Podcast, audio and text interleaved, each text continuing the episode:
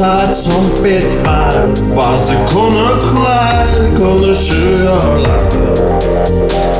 Sen sıkıldın önce buradan gitmek istedin ama kalbindeki kırıklar sanki Teoman. Aman Allah'ım yeter, artık birazcık da gülmek lazım.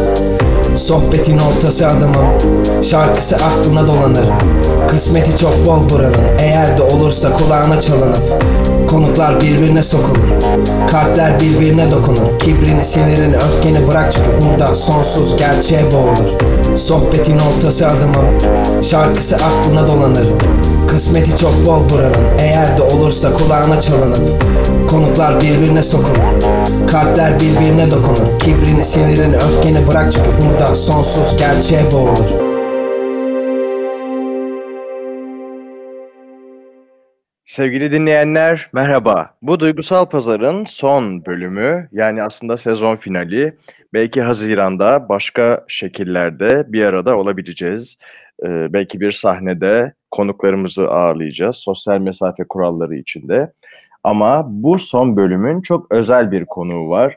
Bugüne kadar bu programda yeni medya sanatçılarını, müzisyenleri, işte fotoğrafçıları, ressamları, yeni jenerasyondan insanları ağırladık ve finale çok yakışan bir isim geldi. Çok mutlu etti beni katılarak. Ali Elmacı bu hafta konuğumuz. Kendisiyle bu sürecin artık sonuna yaklaşırken, tırnak içinde, belki de daha çok başındayız ama bize söylenenler, sonuna geldiğimiz ve sokağa çıkmamız gerektiğiyle ilgili yeniden değerlendireceğiz. Ve kendisi bu dönüşümde nasıl konumlandırdı kendisini, işleri yeni olarak nasıl sergilenecek, yeni düzende, bunları konuşacağız. Merhaba Ali Elmacı. Merhabalar, teşekkür ederim. Nasılsınız her şeyden önce? Bugünler geçerken bir bitkinlik var mı? Yeni keşfedişler, yeni yemek tarifleri veya bir yarım depresyon mu yaşıyorsunuz? Vallahi hepsi bir arada diyelim. Hem yeni yemek tarifleri var, hem biraz böyle şu son peş peşe 4'er günlük o sokağa çıkma yasağı olduğu zaman beni biraz yordu. Yani aslında sokağa da çıkacak bir şeyim yoktu ama o sokağa çıkma yasağı fikri, o bir ağırlık yaratıyor insanın üzerinde sanırım. Biraz yoruldum. Yani bugün bitiyor diye seviniyorum. Evet, bu çok ilginç bir duygu.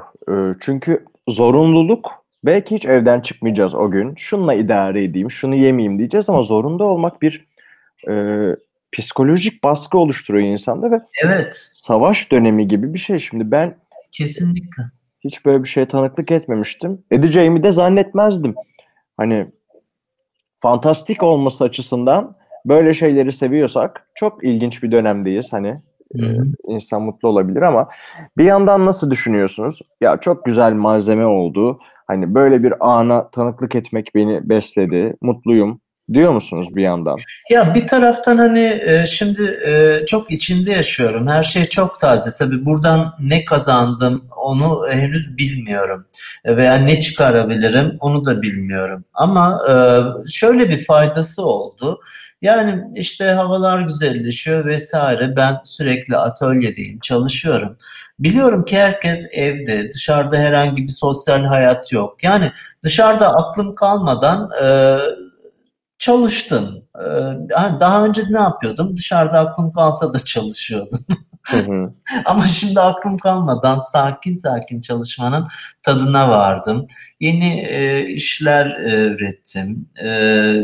Üzerinde çalıştığım 2 tane serim var. Onlara çalışıyorum. İyi geçti. Yani zaman çok yavaş ilerledi her şey durduğu için. Çok çalıştım. Bolca da vakit arttırdım. İlginç. Çok çalışmanın yanı sıra şöyle diyenler vardı. Bu süreci değerlendirebilmek adına işte kitap okumalı, yoga yapmalı, işte kişisel gelişim, kendi farkındalığımız vesaire. Bu noktada bir baskı hissettiniz mi? Yoksa bazıları da işte ben şu an hazır hissetmiyorum, hiç de kitap okumadım, dinlendim diyenler var. Çok çalışıyordum zaten, yorgundum diyenler var. İşlerinizle ve kendi işlerinizle ve yapılacaklarla ilgilenmenin dışında bir ekstra çaba sarf ettiniz mi? Hayır, sarf etmedim. Gerçekten onlara ben de hani katılıyorum. Çok bir şey yapamadım o anlamda. Sadece hani yapacağım şeyi yaptım. Çalışmak, atölyemde kendi işimi yaptım. Bu bana çok iyi geldi. Yani bir müthiş kurtardı. Düşmedim hiç. Hani bocaladım, ettim ama gerçekten bildiğim bir şey yapmak iyi geldi. Ama hani ben de duyuyorum insanlardan, ya illa bir şey yapmak zorunda mıyız? İlla hani, hayır değiller, yayıp yatabilirler. En rahat ne hissediyorsa, ne ona rahat hissettiriyorsa onu yapmalılardı. Sanırım öyle yapmışlardır. Umarım öyle yapmışlardır. Öyle yapamayanlar da olmuştur diye düşünüyorum. Yani gene bize aslında bir baskı kurup mutsuz edebildiler bazı insanları aslında bu fikirlerle diye de düşünüyorum. Ama bakalım bundan sonrasında nasıl olacak? Bunu da merak ediyoruz. Sizin bir öngörünüz var mı? Aslında biraz önce yaptığımız Instagram canlı yayınında konuştuğumuz bazı konuları yeniden çift baskı yapıyoruz. Burayı belki dinleyenler vardır diye, ama şöyle bir hızlı geçerek farklı konulara da atlayabiliriz. Yani öngörüm valla insanlara büyük sorumluluk düşüyor. Yani hani o tekrar hastalık yayılabilir, tekrar patlayabilir. Her zaman böyle bir risk var. Ben hani gene de dikkatli olmak gerekir diye düşünüyorum. Yani temkinli olmakta fayda var. Ben bilmiyorum. Bara gitmem mesela, bir restorana da gitmem. Evet, kafe bile aslında açılıyor ama yani. Evet. Onların şansı belki take away kültürü artık oluşacak. Ha evet. Evet, öyle bir şey olabilir. Öyle başlayanlar var şu anda, çünkü öyle satış yapanlar. Hatta Barlar Sokağı'nda Kadıköy'de Kimyon'un yanındaki kafeyi 2-3 gün önce gördüm. Öne bir set çekmişler. Böyle take away standı gibi. Çok. Yani aslında dükkanın dönmesi lazım. Yani bir sürü insan, bu hani bir sürü esnaf diyelim, batmadan bu süreci atlatabilecek bir yol bulmalı tabii ki. Yani çok zor. O kadar dükkanın hani hiç 5 kuruş para kazanmadan ve destek görmeden varlığını sürdürebilmesi tabii ki çok zor. Şeylerle ilgili ne düşünüyorsunuz? Mesela bir İtalyan çizgi roman mı, yoksa gazetede yer alan bir çizim miydi? 2020 yılıyla ilgili ufak böyle mobilet gibi motorların üzerinde herkesin cam mekanlı ayrışmış, tek kişi binmişler. Hı hı. 2020 hayali, böyle sosyal mesafe kuralları var vesaire. Öyle şeyler var çizimler. Tabii ki biraz rastlantısal ama bir yerde günümüzü yeniden inşa ediyor yani aslında hastalık. O noktada da şunu düşünüyor musunuz? Acaba bir kurgusal durum var mı bu hastalıkta? Bir dizayn mı oluyor acaba yeniden diye? Bir sürü şey düşündüm. Yani kendi kendime oturup düşündüm. Ama bunların bir ispatı yok. Hiçbir, yani ben bu dönemi hani bir zaman sonra anlayabileceğiz. Yani bunun üzerine eminim işte sosyologlar çalışacak, psikologlar çalışacak, felsefeciler çalışacak, gazeteciler çalışacak. Bir zaman sonra bunu kavramaya başlayacağız. Şu an çünkü her şey bize ne söylesek öyleymiş gibi geliyor. Yani evet bu virüsü işte Çin'den bilmem ne şeyinden yaydılar. Dünyaya da işte şöyle şöyle oldu gibi bir şey söyleyince de niye olmasın diyorsun. Veya bilmem hayır ne alakası var, işte bir hastalık bu, yayıldı. Zaten insanlar bunu çözebilseydi çözerdi. Bu kadar işte ekonomisini bitirir mi bu ülkeler? Dendiğinde de evet haklılar. Yani bilmiyoruz. Yani bu bir hastalık. Bununla mücadele ediyorlar. Hepimiz etmek zorundayız ve bunun sonrasında bize ne gibi bir alışkanlıklar bırakacak, hayatımızda ne gibi yenilikler katacak bilmiyoruz ama bir travması olacağı kesin. Evet. Değişimlerden birisi dijitalleşme oldu aslında. Elimizde bazı teknolojik araç gereçler vardı ama mesela ben şey yapmazdım, FaceTime kullanmazdım. Çünkü hem huzur kaçırıcı bir şey, telefon daha konforlu, üstünü başını değiştirmen gerekmiyor. Belki ev dağınık ama işte Zoom keza öyle. Görüntülü konuşmaya başladık. Bu internetten yayın yapan radyolar vesaire benim için konuk bulmak daha kolay oldu. Çünkü insanlar zaten sıkılıyorlar ve bir sosyalleşmenin parçası olmak istiyorlar. Belki dijital alanda içerik üretenler için, hatta belki değil, kesinlikle öyle oldu. Bir gün doğdu. Onları hayatımıza sokmamız için bir fırsat oldu.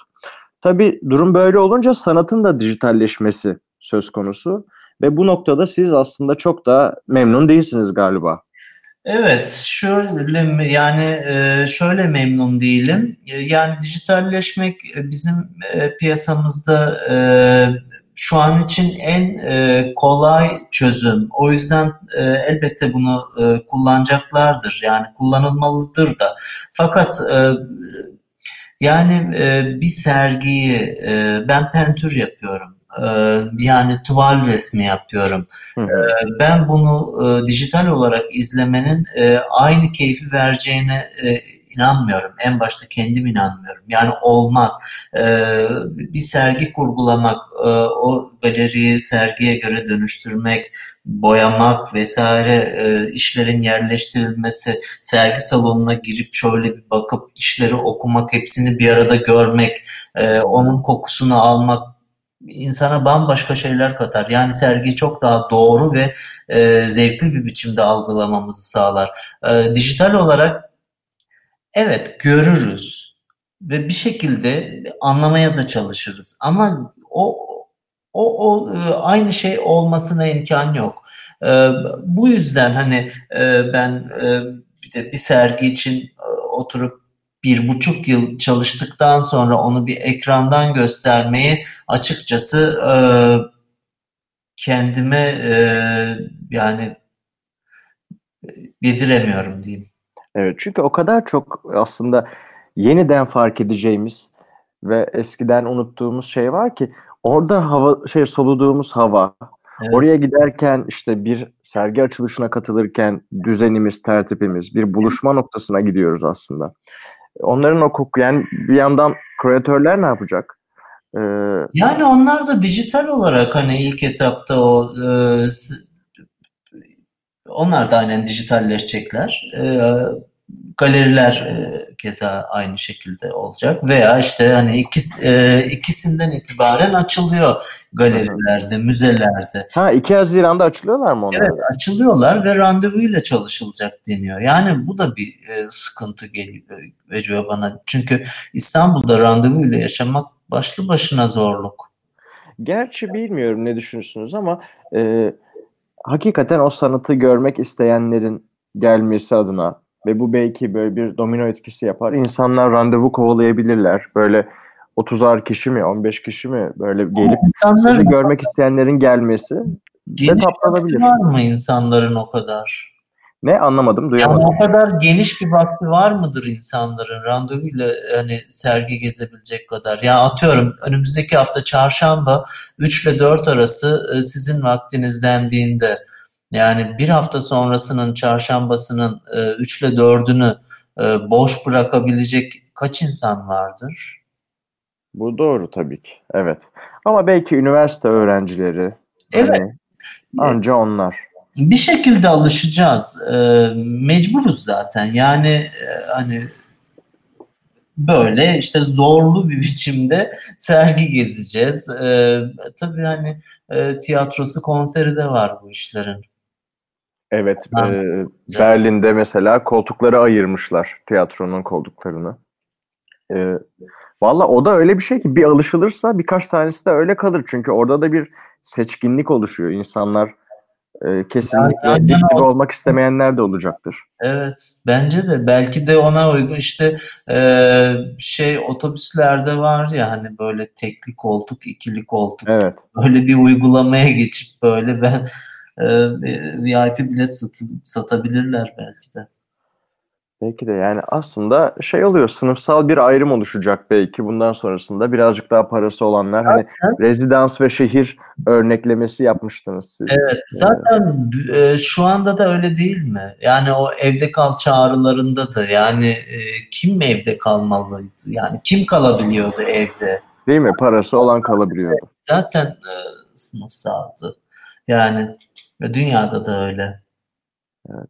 Peki yaptığınız işin bir seçkinler grubuna mı hitap ettiğini düşünüyorsunuz? Çünkü bu Türkiye'de gerek resim, opera, bale, tiyatro vesaire bu kültür sanat aktiviteleri hep bir seçkin sınıfa hitap ediyormuş gibi anlaşıldı. Ama bir yandan sanatı tüketen, sanatı gerçekten satın alıp evinde anlamadan, belki anlıyordur da yorum yapamayız gerçi ama onu satın alanlar bir yana, bir de cebinde çok da parası olmadan galerileri gezmek isteyen, sanat üreten veya işte sizinle tanışmak isteyen genç bir kitle de var. Hı hı. Siz ne düşünüyorsunuz? Türkiye'de şeyler değişiyor mu? Kesinlikle değişiyor. Benim harika bir izleyici kitlem var. Gerçekten beni inanılmaz mutlu ediyorlar. Hepsine ayrı ayrı teşekkür ederim. Yani çünkü benim çalışmamı ve üretmeme sebep oluyorlar, şevk veriyorlar. Hani sanatın izleyicisinin herhangi bir yani hani kendisini kültürel olarak geliştirdiyse iyi bir sanat izleyicisi olabilir. Bir tanesi Volkan Demirel diyebilir miyiz mesela? Elbette. Yani hem o sanat alıcısı hem de izleyicisi olarak kesinlikle Volkan Demirel'e örnek verebilirim. Değil mi? Çünkü aslında bu böyle birazcık da komedik açıdan söyledim. Çünkü çok ilginç karşılanmıştı. Eşiyle beraber işte size bir resimlerini yaptırmaları, bir aile portresi yaptırmışlardı değil mi galiba? Evet, yani Volkan da Zeynep de benim çok iyi arkadaşım, hani ailecek görüştüğümüz, çok severim kendilerini. Ve Volkan harika bir koleksiyoner, yani hani o kadar çok genç sanatçılarla ilgileniyor ki, yani o kadar çok sanatı takip ediyor, inanılmaz. Yani o sanatçıların atölyelerine gider, onlarla konuşur, meselesi neymiş öğrenir, üretiminin sebeplerini öğrenir, konuşur, bana yazar. Bak şu var, ben mesela onun bildiği sanatçıları, genç sanatçıları ben bilmiyorum inan. Var mı? Evet, inanılmaz bir sanat takipçisidir kendisi. Ve yani bir gün koleksiyonunu elbette sergiler, yani bir zaman sonra veya koleksiyonundan belli başlı evet, parçaları sergiler. Çünkü çok koleksiyonu var, çok sayıda iş var elinde.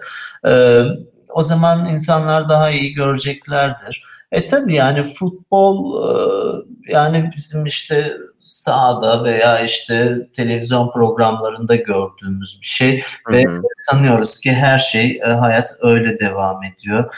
O işin bir parçası, sert bir dünya. Orada olanla hani stat'tan çıkıncaki dünya arasında tabii ki fark var. Çok fark var hem de yani. Tabii insanlar çok kolay yargılayıp, evet, birazcık da saldırgan bir futbolcu olduğu için kendi futbolculuk döneminde konduramamışlardı belki böyle bir şeyi ama. Ben bir maçı bile baştan sona izlemişliğim çok azdır. Hiçbir fikrim yok futbol hakkında. En son konuşacak kişi bile değil. İş resme gelince, Volkan'ın hali resim tablosuna. Yani o benim figürlerime dönüşmek istediler. Yani sen bizi al, bir resminin biz parçası olalım. Benim için çok güzeldi bu. Yani çok da keyif alarak çalıştım. Bir de ne güzel bir istek aslında. Hani sizin yarattığınız dünyayı beğenip o dünyaya dahil olma isteği. Evet. Orada yani sadece bir cep telefonu görselinden çok düşük piksel, artık yani resmin hiçbir şeyini anlamadan etmeden her şeye böyle acayip, böyle Ekşi Sözlük'te vesaire, Twitter'da, şurada, burada, magazin programlarında yani gündem oldu. Ben mesela resmin ondan sonra bayağı bir sene falan iyi çözünürlüklü bir görselini yayınlamadım. Çünkü çok sinirlendim. Bir kişi sorabilirdi ya, bunun bir görseli var mı? Bir bakalım yani. Çünkü görmeden etmeden her yere çekip çekiştirdiler. Üzerinde tuhaf böyle spekülatif fiyatlardan bahsettiler vesaire. Yani saçmalıktı. Evet, işte maalesef ki anlayabiliyorum sizi. Evet, onlar da çok daha ucuz bir şekilde tabii konu başlığı ve haber niteliği, işte reyting vesaire diye. Evet. ucuz bir şekilde yorumlama eğilimine geçmişler bu durumda. Evet, maalesef, ama ben hani biraz alıştım bu şeylere. Hani o sizi kendisi mi bulmuştu? İşlerinizi kendisi takip edip Contemporary'de mi tanışmıştınız? Evet. Yoksa yok, hangi serginizde? Atölyemi ziyaret etti, öyle tanıştık. Ha. Bu arada şunu radyoda konuşmak isterim. Aslında sergilerin işte ilk serginiz 2011 yılında ve işte o sergiler bu günümüzdeki şu anda sizin diliniz olan dili yaratma aşamasında nasıl bir süreç yaşadınız? Bunu merak ediyorum. Burada tekrar konuşalım isterim. Çünkü galiba burada katılırsınız. Bir sanatçı bir okuldan mezun oluyor ve bir şeyler üretmeye başlıyor. Ama kendi dilini, yani uzun yıllar üzerinde bir şeyler yapacağı, kendini geliştireceği o dili, akımı hemen bulamıyor galiba her zaman. Bunu bir an önce bulmak istiyor gençler. Bir an önce hızlı üretim, kendi tarzını arıyor insanlar. Bu sizin için nasıl bir süreçte gerçekleşti? Hemen biliyor muydunuz çizgilerinizi, renklerinizi, tavrınızı, yoksa bir anda mı oldu? Bir anda olmadı, ama ben aşağı yukarı şimdi bizi biz yapan bir sürü şey var. Zevklerimiz veya bizim mail ettiğimiz şeyler var. İşte ne bileyim, kimi okumayı severiz, işte neyi dinlemeyi severiz. Aslında bunlar neyi üreteceğimizin de birazcık böyle ipucu olur. İkincisi, okullarda yani eğitimin de büyük sıkıntılı olduğunu düşünüyorum bu konuda. Çok küçük yaşta giriyorlar. Ben Mimar Sinan mezunuyum. Aha. Hatta orada bir gün böyle bir konuşma söylemiştim. Yani bir sürü oraya işte gerçekten yetenekli insanlar girer.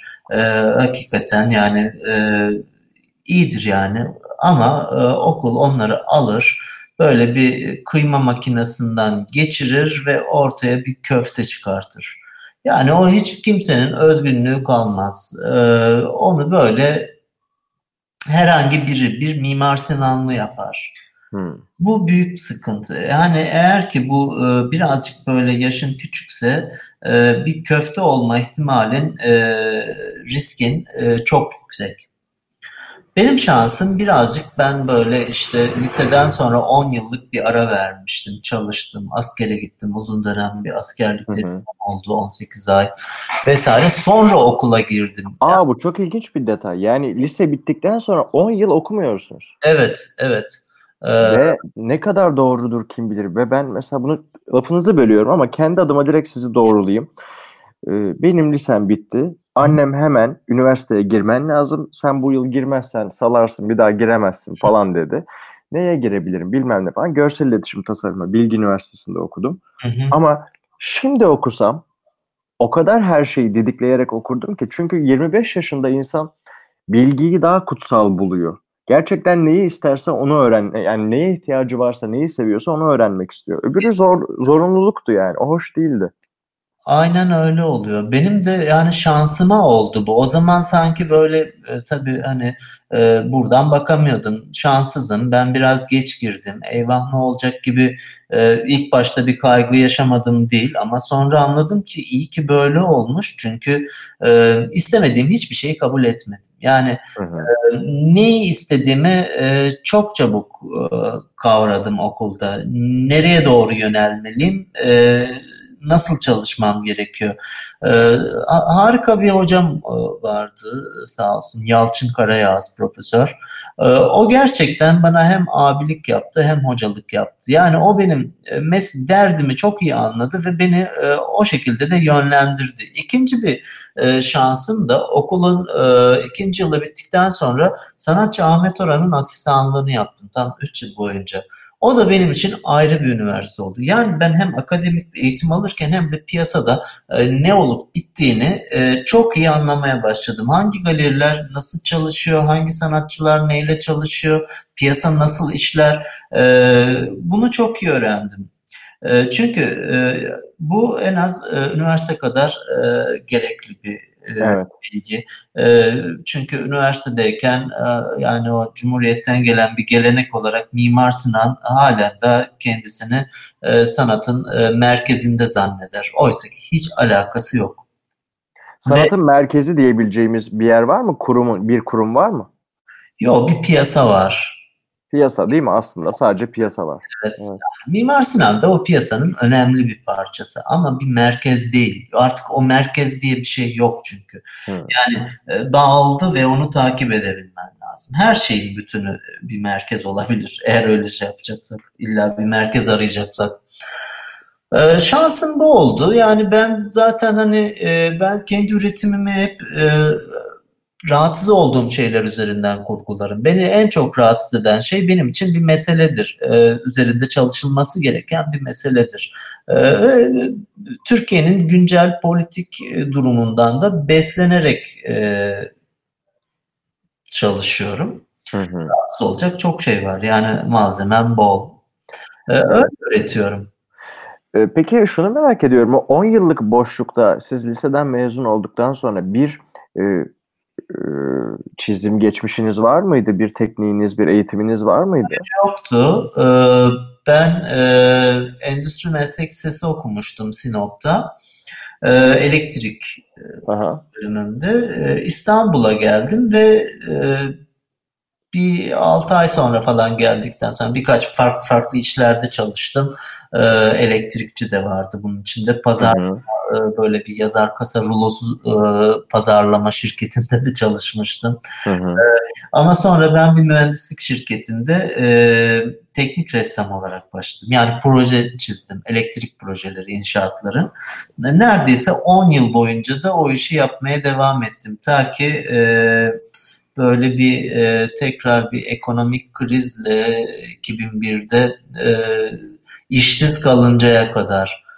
O zaman da zaten asker kaçağıydım, işsizdim. Bari askere gideyim, yapacak daha iyi bir şey yok.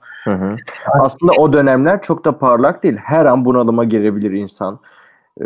Benden bir şey olmadı, işte hayatım başarısız gidiyor diyebiliyoruz. Evet, yani resim yapma arzumu soruyorsan eğer, yani bu doğduğumdan beri resim yapıyordum kendi kendime. Yani hep her zaman da resim yapmak istedim. Ama neden işte yani gidip eğitim almadın diye soracak olursan bunun bir sürü sebebi var. En başta ekonomikti. Kendi kendime bakıyordum. Hani göze alamamıştım. Yani çünkü hayatım işte bir rutinim vardı. İşte bir kirasını işte ödeyebildiğim, ay sonunu kıt kanaatte olsa getirebildiğim bir maaşım vardı. İşte onun ben bir şey olduğunu zannediyordum. Yani onu aman sakın ha onu kaybetmemeliydim. Çünkü onu kaybedersem ne yapardım? Böyle tuhaf bir konformist de sayılmaz hiçbir şey, hiçbir yanından. Böyle bir şey, yani çocukça böyle bir düşünceydi yani. Nerede koptu? Kaç yaşındasınız? Ekonomik krizle herhalde beraber koptu. Nerede koptuğunu söyleyeyim. Ben Kütahya'da havacıydım, acemilik. Gittim Kütahya'ya. Tabii çok üzgünüm. Askere gitmeyi hiç istemiyordum böyle. Nizamiye kapısına adım attığımda büyük bir pişmanlık yaşadım. Çünkü karşımda böyle bilmiyorum herhalde çavuş veya astsubay biri vardı. Yani hatırlamıyorum tam. Gel lan buraya diye bağırıyordu bana böyle. Yani zaten oraya gideceğim. Geri dönüş yok yani. Böyle stadyum girişlerinde falan olur ya hani parmaklıklar arasında. Evet. Böyle bir şeyden yürünüyor. Ben o zaman büyük bir hata yaptığımı anladım. Yani bayağı böyle hayatım bir film şeridi gibi gözümün önünden geçti diyebilirim. Keşke bunu yani ne kadar işte hata yapmışım. Üniversiteye gitmeliydim dedim ve kararımı o an orada verdim. Yani ne pahasına olursa olsun döndüğümde üniversitede olacağım. Hiçbir şey beni ilgilendirmez. Başka türlüsü de tatmin etmez dedim ve onu yaptım. Vay be. Harika bir hikaye gidiyor şu anda. Ve sonra dönünce Mimar Sinan'a girmek de zor bir şey aslında. Çok iyi bir çizim istiyor. Evet. Param yoktu kursa gidecek. Kadıköy'de bir arkadaşımın yanına taşındım, Taylan. Onun bir odasına. Kargada çalışmaya başladım. Garsonluk yaptım. 3 yıl kargayı biliyorsunuzdur. Hı hı, evet. Orada 3 yıl boyunca garsonluk yaptım ben. Kargada işte geceleri çalışırdım, gündüzleri de valla işte kim bu konuda anlarsa ona danışarak, teknik öğrenerek, işte sorup soruşturarak çalıştım. Arkeoloji müzesini gerçekten ezberledim artık oradaki heykelleri çizmekten o dönem. Amacım Mimar Sinan'a girmekti. Hangi sınava girdiysem de en sonunda hepsini kazanmıştım. Kaç yaşındaydınız bu sınavları kazandığınızda? 27 yaşındaydım. Of, harika bir öykü. Çünkü ben mesela şimdi 25 yaşındayım ve o kadar kolay negatif duygulara kapılabiliyor ki insan. Bir şeyler kaçtı gibi, gitti gibi. Bir şey kaçmıyor. Yani bilmiyorum. Yani hani belki daha erken başlasaydım diyorum bazen bu resimlerimi yapıyor olurdum. Başka türlü mü olurdu? Bunun bir cevabı yok. Ama hani geçen zamanı iyi değerlendirmek gerekir. Evet. Sonrasında lazım tabii. Son dediğinizi duyamadım. Çok pardon. Karamsar olmamak lazım diyorum yani. Evet. Evet, askerlikten sonra bir şeylerin tak demesiyle beraber üniversite ve ardından evet, yıllar içinde girdim aynen. Bizim aslında sizi tanımamız benim diyeyim, bizim demeyeyim. Sizi belki maceranızın başından beri tanıyanlar, takip edenler vardır. Contemporary'de çok tepki çeken bir işiniz oldu heykeliniz. Abdülhamit'le ilgili mi? Bu eleştirildi çok, linç yedi. Evet. İşte oraya girdi. Sonra hatta girişi yasaklandı vesaire. O işinizi kaldırmak zorunda kaldınız. Evet. O dönem bir şeylerin hayatınızda değiştiğini hissetmiş miydiniz? Çünkü değişti tabii. Değil mi? Epey medyatik bir duruma dönüştü o. Evet. Yani hani o Abdülhamit'le ilgili hani aslında yaptığım iş o bir serinin bir işiydi. Ben Senin Duygularına Karşılık Veremem Osman serinin ismi. Heykelin ismi de o.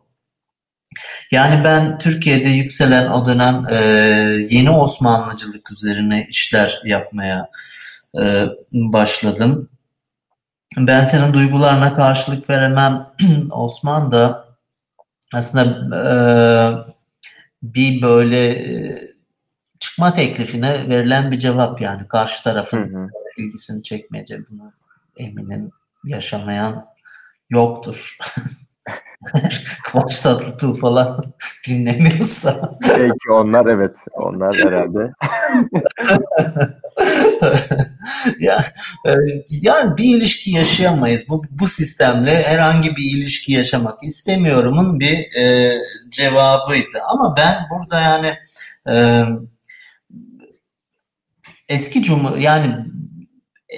eski Cumhuriyet üzerinden bir siyasal İslam eleştirisi getirdim yeni Osmanlıcılığa. Yani bugüne kadar işte isteyerek veya istemeyerek destek oldun, önünü açtığın şeyin altında kaldın ve sürekli hata yaptın. O hataların sonucu da işte burada. Çünkü o heykel bir kaide üzerinde duruyor ve o kaide de tırnak içinde söylüyorum bir modern aile. Yani eski Cumhuriyet'in beklediği aslında umduğu, inşa etmek istediği evet. Zihniyeti de diyebiliriz yani hani ağzıyla.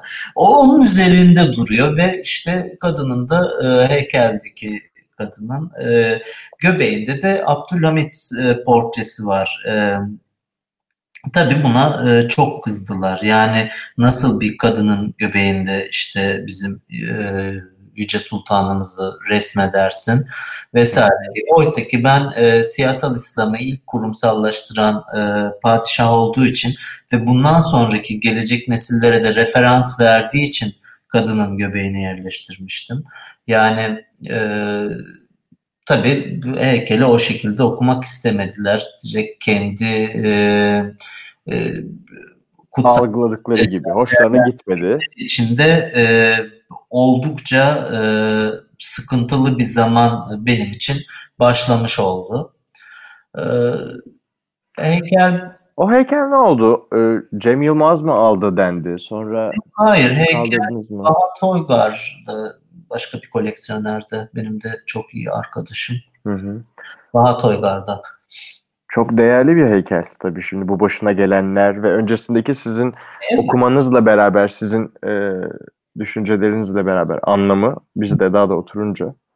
Valla yani bu baskın sayesinde heykel dünyanın dört bir tarafına yayıldı. Yani çok kaliteli sanat dergilerinde yer aldı. Almanaklara girdi. Hakkında bir sürü haber yapıldı. Yani benim böyle milyonlarca dolarım olsa bunları yaptıramazdım. Evet. Böyle bir etkisi oldu bir taraftan. Yani her yere yayıldı. Heykelin kaldırılma hikayesine gelince, yani orası bir fuar ve hani ben kendi başıma bu kararı almadım ilk başta. Yani ne yapacağımı bilemiyordum. Çünkü o gün fuar kapanmak üzereyken, ilk günü, daha fuarın açılıştan sonraki ilk günü, halkın ilk günü. Orada yani sordum, ne yapayım yani, hani hayır kaldırmıyoruz dersek ne olur ne olmaz yani. Hı. Sabah gazetesi beni hedef göstermişti, işte soytarı işte vesaire, Sartürk, bir sürü hakaretle. Onlarla işte bir siyasi partinin İstanbul Gençlik Kolları Başkanı ve üyelerinden oluşan 23 kişilik bir grup tarafından saldırıya uğradım. Yani hani ben hani niyetlerini çok iyi anladığım için ve siyasal İslamcıları da çok iyi tanıdığım için süreci iyi yönetmeye çalıştım. Soğukkanlı yaklaştım ve hani herhangi bir böyle fiziksel bir eyleme müsaade etmedim. Onca tahrike rağmen. Hı. Sonra tabii ki heykeli o gün kaldırdık vesaire, bazı hukuki girişimler oldu. Sonra fuar yönetimi heykeli koymak istediklerini söylediler. Hı, tamam dedim, koyalım. Sonra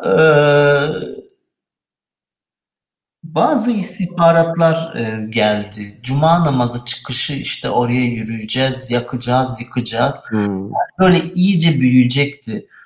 Ve bunu bir kararla, hani başta benim kararım olmak üzere, buna ısrarcı olmayalım, burada bir sürü insan ekmek yiyor, bunu kaldıralım dedim. Buna sebep de, bunu hep söylerim, o gün akşam, gece daha doğrusu, Facebook sayfalarına girdim bu şahısların. Orada heykelin fotoğrafını koyup işte yer yer böyle bulurlamışlar. Diyor ki işte Allah'a şükür o putu kaldırdık. Altta bir yorum var. Oradan kaldırıp buraya koymuşsunuz. Benim için müthişti bu. Yani çünkü ben heykeli her yere koymuşum. Onların hiç istemeyecekleri Facebook sayfalarına kadar heykel var. Yani fiziki olarak orada durup da milletin de böyle hani tehlikeye atmak istemedim. Olayın büyümesini de istemedim. Çünkü zaten hani basın artık tamamen bununla ilgileniyordu ve fuara katılan sanatçı arkadaşlarımın ve galerilerin de hani sağlığı açısından kaldırılmasını faydalı gördüm. Sonuçta bu benim sergim değil, kişisel sergim değil. Evet. Oradan kaldırmıyorum. Başkasının da bundan zarar görecek olması fikri benim için her şeyden daha mühimdi. Evet. Sonra hangi işinizi görürsek görelim, o heykeli ya Facebook'ta görenler ya başka bir yerde görenler. Yani Contemporary'e girmeye gerek yoktu hakikaten. Her yerde gördük. Evet. Genel bir tavrınız olduğu için de resme ve heykele yaklaşımınızda hep hatırladık sizin kim olduğunuzu. Çünkü asla bir başka işinizde tabii ki konu değişiyor. Her üretim yeni bir macera ama sizin imzanızı taşıyan bir görsel dil olduğu için o heykeli ilk başta görmemiz ve onunla tanışmamız yetti sizi unutmamak için aslında. Şimdi ben hep onu hatırlıyorum, o heykeli. Her başka resminizi gördüğümde vesaire. Evet, teşekkür ederim. Yani ben bu sayede çok fazla insan tarafından tanınır oldum. Yani bu baskının bu olumlu tarafı da vardı. İstemeden de olsa onlar beni biraz daha böyle öne çıkardılar. Oysa ki ilgilenmeselerdi hiçbir şey olmayacaktı. Her şey normal akışında devam edecekti. Ama beni güçlendirdi yani onlar. Evet. Siz bir yandan da aslında her şeyi bilerek, düşünerek ve isteyerek yapıyorsunuz galiba. Yani çünkü yaşadığınız toplumu, bu insanları, bu kültürü biliyorsunuz ki orada o heykeli kaldırmak gerektiğini, bir şeyler olabileceğini tahmin edebiliyorsunuz. Facebook'a girip bir yokluyorsunuz. Ne yetiştim ben? Buna gelecektim tam. Aslında bu ne kadar değerli değil mi? Meslek lisesinde okumuş olmanız. Sinop'ta mı okudunuz? Sinop'ta. Evet. Sinop'ta meslek lisesi elektrik okudum. Ortaokulda da İmam Hatip'te okudum. O yüzden, harika bir ben siyasal İslamcıları gerçekten çok iyi tanıyorum. Yani nerede ne tepki vereceklerini ve neyi nasıl değerlendireceklerini biliyorum. Hani o heykeli doğru okuyamayacaklarının da farkındaydım. Bunu anlatmaya çalıştım. O gelen gruba gerçekten bayağı tane tane anlatmaya çalıştım. Ama hiçbir şekilde beni dinlemediler. Daha sonrasında ama oturup bayağı hani siyasal İslamcı bazı tanıdıklarımla oturduğumda ve konuştuğumda beni haklı bulanlar da çok oldu.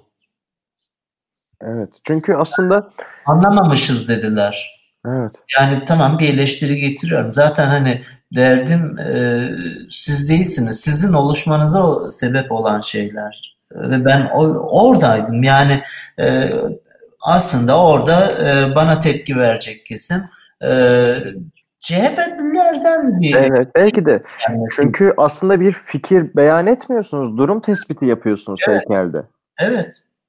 Yani ama tabii bir Abdülhamit'i gördüklerinde hani ve o yılda böyle Abdülhamit yılı oldu sonra. Yani bu arada ben heykeli yapmıştım.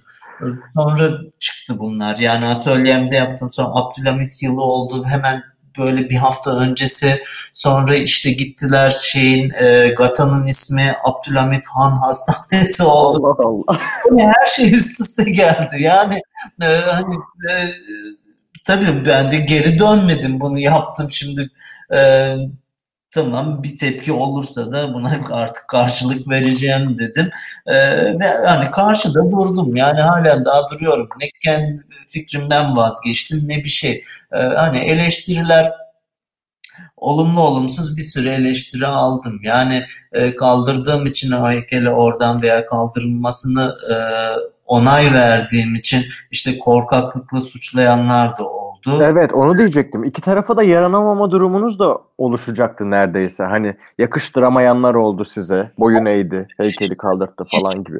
Vesaire. Yani ne yapabilirim orada? Hani mesela ben 2 yıl boyunca hiç tanımadığım, etmediğim insanlardan o dönemden sonra tam neredeyse 2 yıl sürdü. Bir sürü tehdit aldım. Bu arada yediğim küfürleri saymıyorum yani. Hı hı. Mason ve Siyonist olduğunu öğrendim aynı hafta. Hı hı. O yorumlardan ve bir sürü küfür. Mesela yani o kadar tehdit alıyorken ben şimdi hayatımda yani hiç böyle şeylere alışkın değilim. Şimdi olsa ciddiye almam ama yani insan tedirgin oluyor. Yani bir de belki de ciddiye almakta yarar var. Ülkede yaşananlara baktığımızda geçmişte bir sürü olay var yani. Aynen, bir sürü şey söylüyor. Nasıl öldüreceklerine dair böyle şeyleri de anlatıyorlar. Detaylı böyle bir sürü mesaj var falan filan. Saklıyorum onları. Bir gün belki yayınlarım bile. Vesaire. Bir kurumsal bir destek görmedim mesela. Yani bu ülkenin işte herhangi bir kurumundan, sanat olur, kültür kurumu vesaire. Ya iyi misin? Bir şeye ihtiyacın var mı? Biz işte kurum olarak senin yanındayız, seni koruruz diyecek hiç kimse olmadı. Sadece eş, dost, arkadaşlarım oldu. Sağ olsunlar, harika arkadaşlarım var, eşim, dostum var. Onlar her türlü zaten yanımdalardı ama mesela sanatçının başına bir şey geldiğinde kurumsal olarak hiçbir şey, kimse yok. Yani yalnızsın demek oluyor bu da. Evet, evet. Peki bu İmam Hatip'te okumuş olmanız vesaire falan bir olumlu algı yaratmadı mı o siyasal İslamcı cephede? Hayır. Aslında oradan belki birazcık gönüllerini alabilirdiniz. Hani bakın ben buradan geldim vesaire falan. Sonuçta siyasal İslamcı değilim. Tam karşısında duruyorum yani ve onları eleştiriyorum. Dünya görüşümüz hiç birbirine benzemiyor. Hasbelkader orada okumak zorunda kaldığım için onları biliyorum. Haliyle onların gözünde bu beni bizden biri değil, bir münafık yapıyor. Peki şunu merak ediyorum. Tabii ki insan acımasız ve sizi yakından tanımayanlar şöyle bir araştırdığında hani siyasal İslam'a tam karşı duran birisi ve işleri de bu yönde. Ama İmam Hatip'ten mezun olmanız size bir negatif algı yarattı mı? Siz bir üzüntü duydunuz mu? Bir pişmanlık? Yani bu keşke yazmasaydı. Birazcık bir şeyleri zedeliyor. Bazı görüşlerime şey yapıyor. Yoksa aksine zıtlıklardan geliyor olmanız daha özgürlükçü bir düşünce de getirir. Nasıl düşündünüz? Öyle. Yani ben en azından neyi eleştiriyorsam onu daha iyi biliyorum demek oluyor. Yani bana sorsan hani İmam Hatipleri nasıl buluyorsun? Ben eğitim olarak hiç de iyi bulmuyorum. Benim dönemimde de iyi değildi. Şimdi basından da takip ediyorum. Hatta 4. kişisel sergim Onu Öldür Beni Güldür de tamamen bu konular üzerine değinmiştim. Türkiye'deki eğitim politikalarıydı. 2014 yılında sadece İstanbul'da 1600'den fazla okul İmam Hatip'e dönüştürülmüştü. Müthiş bir furya yani ve bu tamamen siyasal İslam ideolojisine yeni nesiller yetiştirilmek için kurgulanmış okullar. Yani eğitim değil, orada amaç yeni nesil kendine nefer yetiştirecek. Başka hiçbir şey değil diyor. Yoksa hani sınav sonuçlarında vesaire de görüyoruz durumunu. İyi bir şey olsaydı anlardık herhalde. Evet. Yani peki, şunu merak ediyorum bir de. Eğer devam edecekseniz lafınızı bölmüş olmayayım bu arada. Bitti. Şimdi bu böyle zıtlıklardan gelmek bazen alışkanlığa dönüşebiliyor. Bir orada olup neyi sevdiğini anlamak. Sonra sevdiğin yere iş üretip bazen sevdiğin yerde sana benzeyenlerle durmaktan da sıkılabiliyor insan. Böyle bir yapınız var mı? Yani size aynı olan, sizinle aynı şeyi düşünen insanlarla mı keyif alırsınız? Yoksa benzemeyenlerle daha mı mutlusunuzdur? Vallahi yani şöyle... ya bir benzerim olsaydı onunla geçinemezdim. Hoşuma da gitmezdi. Yakın arkadaşlarım en çok tartıştığım insanlar olabilir yani. Evet. Bir konu hakkında saatlerce tartışabiliriz. Yer yer bağırış çağırış bile yapabiliriz. Yani aynı şeyi düşünmek zorunda değiliz. Aynı biçimde görmek zorunda değiliz. Her ne kadar çok nadir de olsa bağırış çağırış yapsak bile tekrar aynı masada her şeyimize devam edebilmenin güzelliğinin de farkındayız. Şey olarak yani politik olarak soruyorsanız da kimseden yana değilim. Muhalifim ben. Herkese, her şeye muhalifim yani. Bugün sizin düşüncenizi yansıtan birileri de iktidar olduğunda gene muhalif olabilecek bir sürü şey ortaya çıkacaktır. Sanatın kendisi zaten muhaliftir. Yani elbette muhalif olacağım. Yani kesinlikle hiçbir zaman alkışlamam yani. Ama belki muhalif kalabilmek için ve muhalifliği öğretip yayabilmek için muhalefetin üstündeki kötü algıyı değiştirmemiz gerekli. Bunu çünkü yıkıcı bir eylem, tabii ki yıkıcı bir eylem ama yıkıcı bir yıkım bu bence yani. Politikacılar yapmalı, sağlıklı bir muhalefet görmüyoruz biz. Yani ben sanatçı olarak muhalifim. Ya ben ne yapıyorum? Rahatsız olduğum şeyi dile getiriyorum, iş üretiyorum ama bir slogan atmıyorum ben. Ama kişisel olarak muhalif duruyorum herkese karşı. Yani herkese karşıyım, kimseden yana değilim. Evet. Bir yalnızlık doğuruyor mu bu hayatınızda yoksa? Evet. Değil mi? Olsun yani, böyle olmak daha iyidir yani. Aynen öyle. Katılıyorum. Bir değişim görüyor musunuz şu anda politikada? Hani çok da girmeden bir polemik oluşsun istemem ama ülkenin politikasında bir ilerleme, değişim. Çünkü ekonomiyle beraber de ekonomide de çok ciddi sarsıntılar var, değişimler var. Yeni figürler geliyor. Gerek şu anda iktidar olan partiden ayrılıp gelenler, farklı söylem geliştirmeye çalışanlar, gerek belediye başkanlarımız. Politikacılardan hiçbir beklentim yok. Ayrı ayrı güvenmiyorum hiçbirine. Ama yeni nesle çok güveniyorum. Çok zeki insanlar geliyor. Öyle kolay kolay hiçbir şeyi yemezler yani artık. Harika bir nesil var. Geziden beri de görüyoruz yani onları.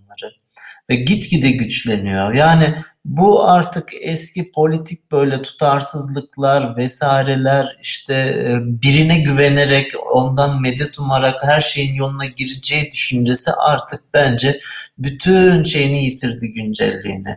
Kimse bunu yemiyor. Ancak eski kuşak yani bir alışkanlık olarak buna inanıyordur. Ama bir kişi çıkıp da hiçbir şeyi kurtaramaz. Öyle bir şey yok yani. Hepimiz yani yeni nesil, bilim, bilgi bunu bizi kurtaracak. Peki bu koronadan önce sosyalleşirken Kadıköy'de işte gittiğiniz mekanlarda karşılaştığınız hep gençlerlesiniz çünkü aslında evet. Onlarla iletişiminiz, siz de gençsiniz bu arada, yaşça ama bizden büyüksünüz tabii ki. Evet. Kendi gençliğinize yakın bulduğunuz insanlar var mı? Çünkü bir yandan da aslında bu yeni nesil, bizim iletişim kurabildiğimiz yeni nesilde sizin hayat öykünüze benzer noktalar biraz az. Yani çok daha tek sınıftan gelmişler. Evet. Bir İmam Hatip'te okuyup da sonra 20'lerinde, 25'inde binada veya kargada veya arka odada eğlenen birini görebiliyor musunuz? Bana öyle hikayeler çok daha kazanılmış başarı öyküleri gibi geliyor da o yüzden soruyorum. Vallahi yani orada görmüyorum ama atölyeme ziyarette bulunan arkadaşlarım var yani. Gerçekten inanılmaz böyle kafaları açık. Harika işler yapacaklarına da eminim. Yani hani binada hani çok fazla sosyalleşemiyorum. Yani gittiğim sadece hani arkadaşlarımla gidiyorum. Onlarla orada vakit geçiriyorum. Bir şeyler içiyoruz, muhabbet ediyoruz. Çok fazla hani orada hem işte hani ortamın da çok müsait olmadığından yeni insanlarla tanışmak yok orada yani aslında. Çok fazla değil. Yani ayaküstü konuşuyoruz. Detaylı çok bilmiyorum. Ama hani daha böyle detaylı konuşabildiğim insanlar genelde daha hani atölyemde veya bir galeride vesairede karşılaştığımda, oturup konuştuğumda anlıyorum. Ama tabii ki şimdi Kadıköy'de yani Kadıköy başlı başına zaten böyle üretimi, sanatı, her alanında üretimi yüksek bir bölge. Yani ben Akmar Pasajı'na böyle ilk gençliğimde, 20'lerimde takılırdım. O zamandan beri böyle Kadıköy'ü çok severim. Akmar Pasajı da bu arada yani o zaman eski Akmar'dan bahsediyorum. Ayrı bir üniversite olmuştu. Orada da biz böyle paylaşmayı, beraber vakit geçirmeyi, okumayı, müzik dinlemeyi öğrendik yani birbirimizden. Yani internet yoktu, telefon yoktu, hiçbir şey yoktu. Oradan işte fanzinler alırdık. O fanzinleri takip ederdik. Kim hangi müziği neyi biliyorsa birbirimizle kaset değiş tokuşu yapardık. Çekme kasetler olurdu bunlar. Çünkü orijinal almaya herkesin olanağı yoktu. İşte kitap, herkesin kitapları olurdu, okuduğu, birbirimizle küçük müzik grupları oluştururduk, bir şeyler çalmaya çalışırdık, dinlemeye çalışırdık, çok şey öğrendik. Kadıköy her zaman böyle sanatı üretenlerin böyle kendini rahat hissettiği, bolca bulunduğu harika bir yer. Yani bir iş Kadıköy'de üretiliyorsa zaten o farkını da ortaya koyuyor, söylemeden bile anlayabiliyorum. Kadıköy'e ait bu diyebiliyorum. Bu işte müzik de olur, resim de olur. Evet. Bana daha hümanist geliyor burası Kadıköy. Yani daha insancıl geliyor. Evet. güzel insanlar var çünkü. Yani binaya gittiğimde de hani az önceki soruya binaya söylüyorum. Yani harika insanlar var yani. Evet. Ya Barlar Sokağı'na gideyim veya herhangi Kemal'in yerine gideyim veya işte Moda Sahil'de oturayım. Fark etmez. Kadıköy'dür yani. Evet. Bu arada çok teşekkür ederim. Siz beni atölyenize de davet ettiniz. Bir günde orada beklerim vesaire diye. Çok da keyifle gelmek isterim. Orada sizi orada tanımak, orada incelemek isterim. Öyle kaydetmek isterim zihnime. Çok sevinirim. Böyle arkadaşlarınız veya tanıştığınız insanları ağırlıyor musunuz atölyenizde? Böyle bir öğretmen gibi aslında ya da bir söyleşi ya da bir konuşmak, fikir beyan etmek, onların fikrini öğrenmek için iletişiminiz var mı? Tabii böyle bir araya geliyoruz veya işte hani biz böyle arkadaşlarımla bir araya gelip burada bir sürü fikir alışverişinde bulunuyoruz. Onun yanı sıra işte sanat eğitimi alan, bu konuda bir şeyler yapmak isteyen, yapan vesaire beni pek tanımayan hani birebir tanımayan genç arkadaşlarım da gelip bana böyle işlerini anlatıp vesaire fikir alışverişlerinde de çok bulunuyoruz. Bir şeyiniz var mı? Bir öneri veya onlara güç verecek bir söylem var mı? Genç okuyan veya mezun olmuş kendini arayan sanatçılara.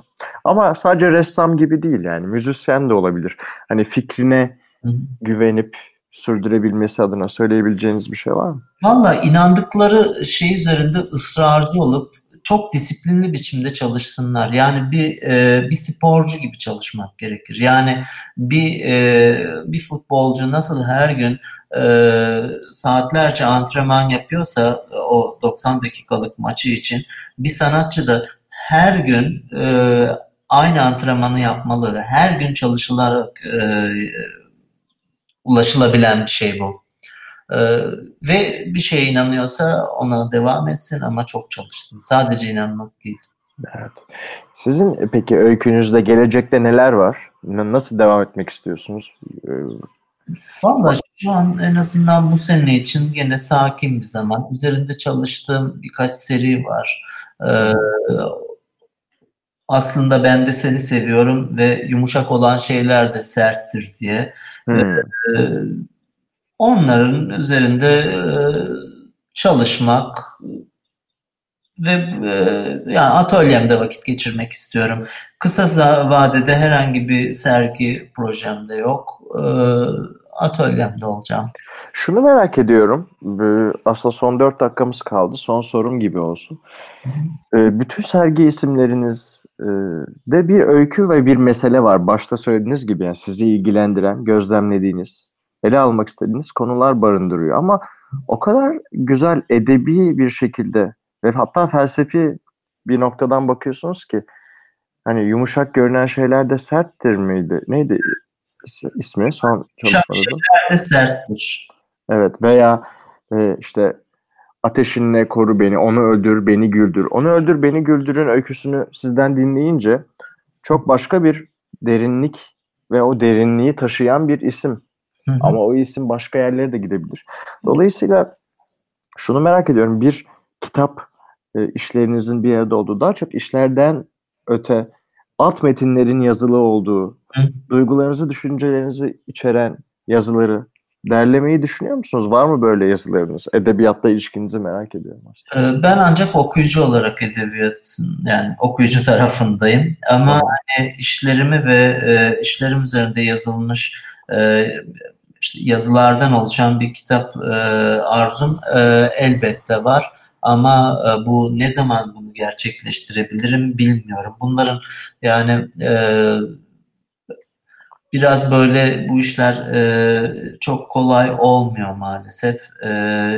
Çok kolay olabilmesi için de açıkçası para gerekiyor, ciddi paralar. Şu an için sadece bir arzu olarak onu bir tarafta tutuyorum. Anladım. Peki çok teşekkür ederim. Sizin ekstradan söylemek istediğiniz şeyler var mı bugün? Vallahi beni dinlediğiniz için, davet ettiğiniz için çok teşekkür ederim. Teşekkür ederiz. Kendinize dikkat edin. Siz de çok dikkat edin. Keyfinize iyi bakın. Kendinizi besleyin. Mutlu olun. Dinleyen herkese de teşekkür ederim. Evet, bu Duygusal Pazar'ın son bölümüydü ve güzel bir sohbet yaptığımızı düşünüyorum. Çok mutluyum bu sohbetten ötürü. Yakın zamanda tekrar benzer şekillerde görüşmek dileğiyle. Görüşmek üzere. Çok teşekkürler. Hoşçakalın. Görüşürüz. Kendinize iyi bakın.